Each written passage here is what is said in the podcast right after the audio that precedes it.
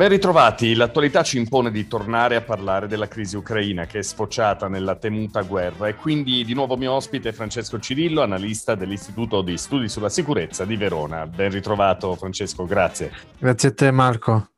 Cominciamo da una notizia dell'ultima ora, considerando che stiamo registrando questo podcast venerdì 25 febbraio nel pomeriggio e che quindi la situazione potrebbe evolversi velocemente. Il presidente ucraino Zelensky ha offerto a Mosca la neutralità, quindi la rinuncia a entrare nella Nato, ma ha chiesto garanzie di sicurezza. La Russia ha risposto che riconosce eh, Zelensky come presidente dell'Ucraina. È una svolta o un altro bluff di Putin? Domanda che sul bluff difficile dire perché pensavamo che il bluff era l'invasione e abbiamo, ci siamo stati sorpresi anche questa volta. Mi, eh, sulla questione del, del, tavolo di trattative che si aprirà anche perché anche il Cremlino ha detto che è disposta ad, a negoziare su questa questione. E il, lo status di neutralità mostra che la questione in Ucraina con l'invasione che di fatto è a pochi chilometri ormai da Kiev, diciamo, le truppe russe sono nei pressi della capitale con le forze speciali che si sono infiltrate all'interno della città. Eh, Zelensky eh, ha aperto alle trattative perché forse non vuole un, ulteriore spargimento di sangue e sa che se la guerra con- dovesse continuare si arriverebbe veramente a, un, a una uno spargimento abbastanza tragico che non vediamo dal 45. L'attacco quindi c'è stato, ora si prova anche a risalire le cause iniziali, è un po' forse come l'uovo e la gallina, ma è nato prima l'espansionismo degli Stati Uniti in Ucraina attraverso la Nato o quello russo che rivendica come suo quel territorio? In sostanza Putin sta attaccando o a modo suo si sta difendendo dal possibile arrivo della Nato in Ucraina? Allora, eh, la dichiarazione della, quando ha iniziato l'invasione era di denazinificare il paese, e quindi vuol dire eh, epurare le milizie naz- neonaziste come il battaglione Azov o altre formazioni di estrema destra ucraina.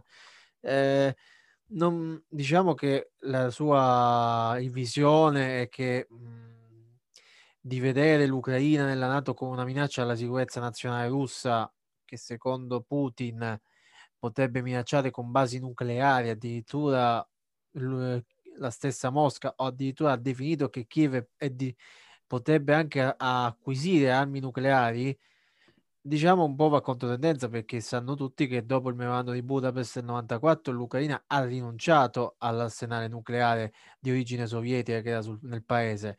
Tutti e due i contendenti hanno delle colpe. Eh, gli Stati Uniti non, voleva, non hanno mai preso sul serio le richieste russe e i russi eh, hanno continuato a minacciare di un intervento, eh, rompendo quella che è l'attuale sistema di sicurezza globale che eh, diciamo vieta ogni tipo di attacco preventivo e premeditato.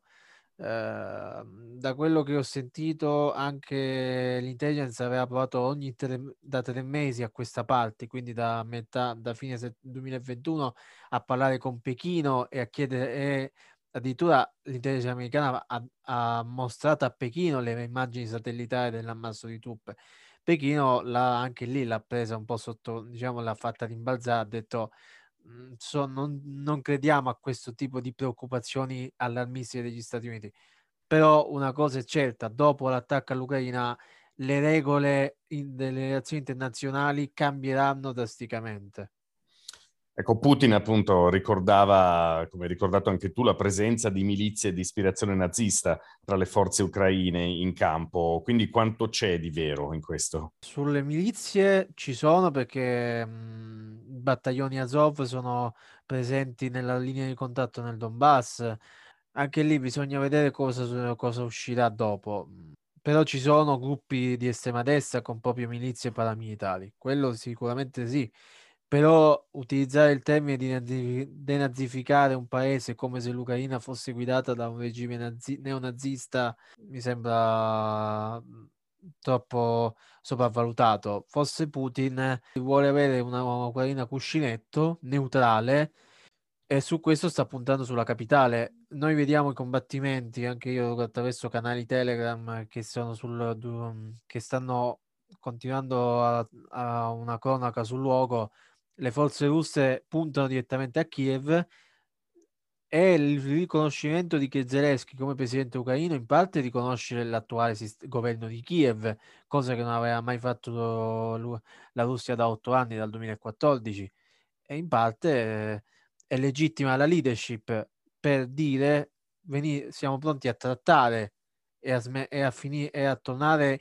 allo status antebellum, quindi allo stato pre- prima, della- prima del conflitto. L'Ucraina attaccava spesso, come dicono gli indipendentisti del Donbass, di fatto ha fornito da questo punto di vista un pretesto a Putin. Il pretesto è arrivato attraverso canali filorussi, quindi anche lì prendere con le pinze queste informazioni. Fare informazioni adesso, in una, soprattutto in Ucraina, è, dif- è complesso. Non sappiamo se ci sono state provocazioni le provocazioni arrivavano, le, addirittura arrivavano da canali filorussi, quindi eh, non, non, sono ancora pronto per rispondere bene a questa domanda, ma non penso che ci siano state provocazioni abbastanza pesanti. Forse qualche colpo di pistola, ma non sono un esperto dell'area. Da un punto di vista militare, ovviamente sembra che non ci siano molte possibilità per l'Ucraina di difendersi. Ovviamente i governi occidentali eh, non sono intenzionati a schierare forze militari perché a quel punto il conflitto sarebbe davvero in campo aperto e mm, potremmo dire mondiale addirittura. Sì, quando uh, c'è da dire una cosa, i russi sono stati chirurgici. Hanno distrutto il grosso delle difese aeree, il grosso dell'aeronautica ucraina, anche la marina militare, quella ucraina, che è, è una marina militare costiera, però hanno raso al suolo la, le basi navali, come la base navale di Oshakov.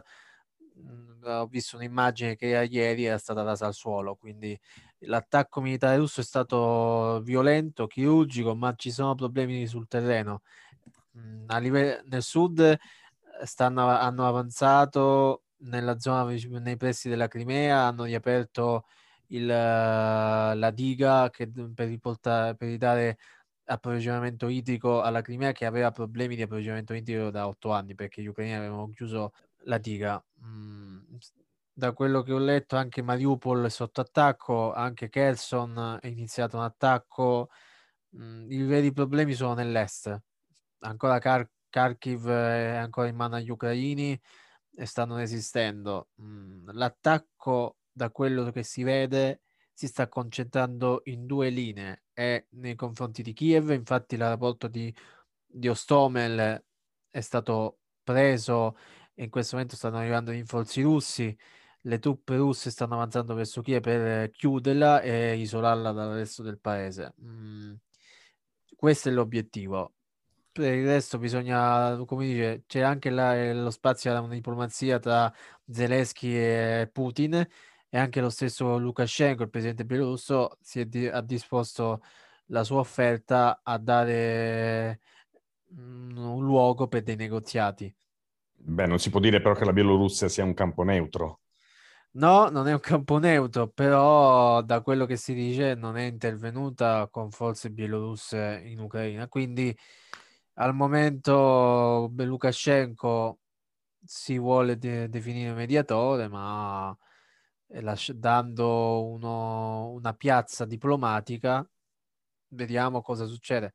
Anche perché ci sono video su Telegram o sui social che stanno girando di truppe cecene, delle forze speciali cecene di Kadyrov che stanno per essere dispiegate in Ucraina. Quindi non dico che è questione di ore che la capitale cada, ma secondo Newsweek e l'intelligence americana Kiev può cadere tra pochi giorni. Non, si, non, non c'è una certezza. Non è sorprendente che i ceceni che hanno combattuto anche con eh, tattiche di terrorismo contro i russi adesso si schierino al loro fianco? Mm, è sorprendente, ma quando c'è la Cecenia ormai in mano a Kadyrov, il figlio del leader separatista, mm, non sorprende più di tanto. Kadyrov viene visto come un, un luogotenente satrapo della Cecenia, le, leale e fedele al Cremlino. È riuscito a crearsi un suo esercito personale e lo sta utilizzando come diciamo ringraziamento a Putin di avergli dato la Cecenia. La Cecenia di fatto è un feudo di Kadyrov.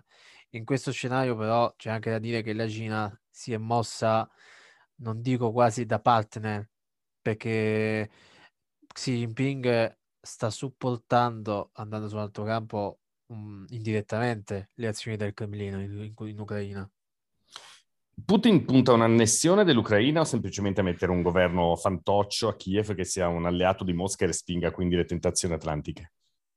Dalle dichiarazioni, perché lo scenario evolve ora dopo ora, eh, dalle dichiarazioni del Cremlino si parla di creare un nuovo Stato, diciamo una nuova leadership ucraina a Kiev, eh, di far firmare un trattato di neutralità dell'Ucraina quindi una demilitarizzazione, una demilitarizzazione del paese.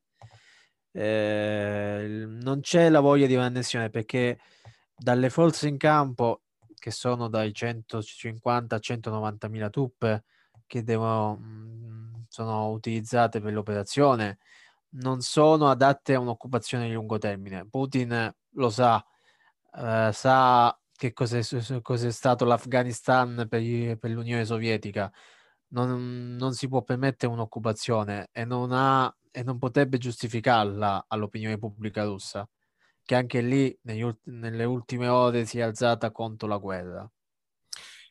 Si dice che quando l'Ucraina sarà caduta Putin potrebbe puntare alle repubbliche baltiche, ma ti sembra credibile considerato che Lettonia, Estonia e Lituania invece sono membri della Nato, quindi stavolta Stati Uniti ed Europa non potrebbero stare a guardare e muoverebbero gli eserciti con tutte le conseguenze del caso? Si parla, sì, si parla, possiamo dire che c'è uno scenario, ma Putin sa bene che attaccare le tre repubbliche baltiche vuol dire far partire tutto il complesso trattato di alleanza NATO dell'articolo 5 e sarebbe anche eh, un, un'opportunità per molti paesi orientali dell'Europa come Polonia Romania per iniziare quella che loro sperano una mossa azzardata, però eh, non ci sono al momento possibilità che Putin faccia questa mossa avventatissima, perché l'avventata è stata già l'invasione dell'Ucraina. Ah, questa sarebbe la mossa suicida del, eh, per la sua leadership, perché un conto è l'Ucraina, dove non ci sono truppe NATO e dove la NATO ha poi detto che non, ci, non, non parteciperà con truppe combattenti non, la, non lo sta facendo, un conto è attaccare un membro dell'alleanza. Le sanzioni in arrivo faranno più male alla Russia o all'Europa, che ovviamente dipende da Mosca per l'energia molto più degli Stati Uniti? Uh, in questo momento ho letto che l'Unione Europea ha approvato sanzioni per, uh, nei confronti del ministro, ministro degli esteri Lavrov e dello stesso presidente Vladimir Putin. Uh, si ipotizza di togliere la Russia dal sistema SWIFT, quindi sistema dei, dei bonifici bancari. In, breve, in, poche parole, se vogliamo noi, se io voglio mandare un bonifico a un mio amico in Russia, non lo posso fare se, se viene uscita, se esce dal sistema. Sembra che questa opzione però, però sia, sia, per essere tolta dal, uh, dal pacchetto questo, che sembra tu aver visto. Al momento questa opzione è tolta perché è una mossa, eh, come si dice, è un'opzione nucleare, è un'opzione eh, proprio di ultima spiaggia, perché toglierla vuol dire anche avere problemi a livello di pagamenti con i contratti energetici. Diciamo che molte mosse, tra cui eh, ha letto che la federazione della Formula 1 ha annullato il Gran Premio di Sochi, eh, è stata tolta eh, la finale di Champions League a San Pietroburgo e si giocherà da quello letto a Parigi. Eh, ci sono mosse, queste sono mosse simboliche sulle sanzioni. Eh, ecco, diciamo simboliche, non di più, però.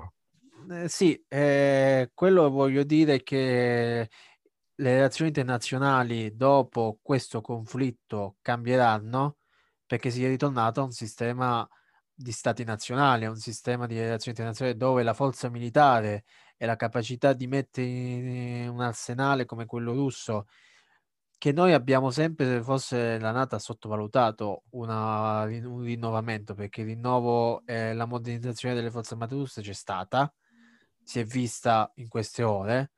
Noi adesso dobbiamo capire cosa vogliamo fare da grandi, di fatto, perché la Russia, la Cina e gli Stati Uniti l'hanno capito.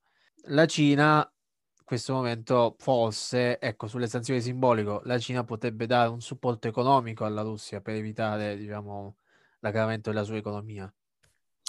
Parliamo dell'opposizione. Le manifestazioni di protesta in Russia contro la guerra sono state come sempre represse senza pietà. Eh, è possibile da un lato che nasca un movimento di scontento popolare così forte da mettere in difficoltà Putin o è più facile che gli oligarchi eh, miliardari messi in difficoltà da un punto di vista economico dalle sanzioni possano fare delle pressioni sul Cremlino?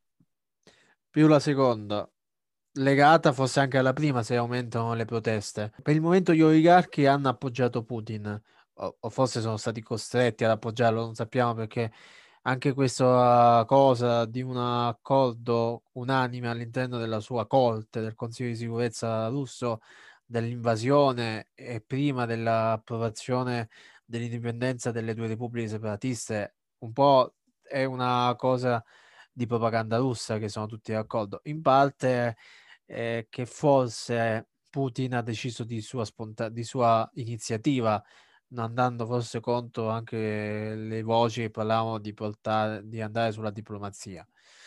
Eh, lo, vediamo nei, lo vediamo nei prossimi giorni che cosa succederà in Russia con le proteste. Le proteste sono state abbastanza spontanee, non c'è stata un'organizzazione dietro, sono state spontanee perché forse non vogliono avere un altro conflitto in quello che è. Però mh, è tutto in divenire, è tutto in divenire perché adesso il mondo è cambiato, veramente. E la prima pagina del Time scrive il ritorno della storia. Allora, non ci resta che seguire gli eventi ora per ora, giorno per giorno e naturalmente nel caso ci aggiorneremo. Grazie intanto a Francesco Cirillo, analista dell'Istituto di Studi sulla Sicurezza di Verona. Grazie a te Marco, grazie per l'invito. E grazie a voi per l'ascolto. A presto.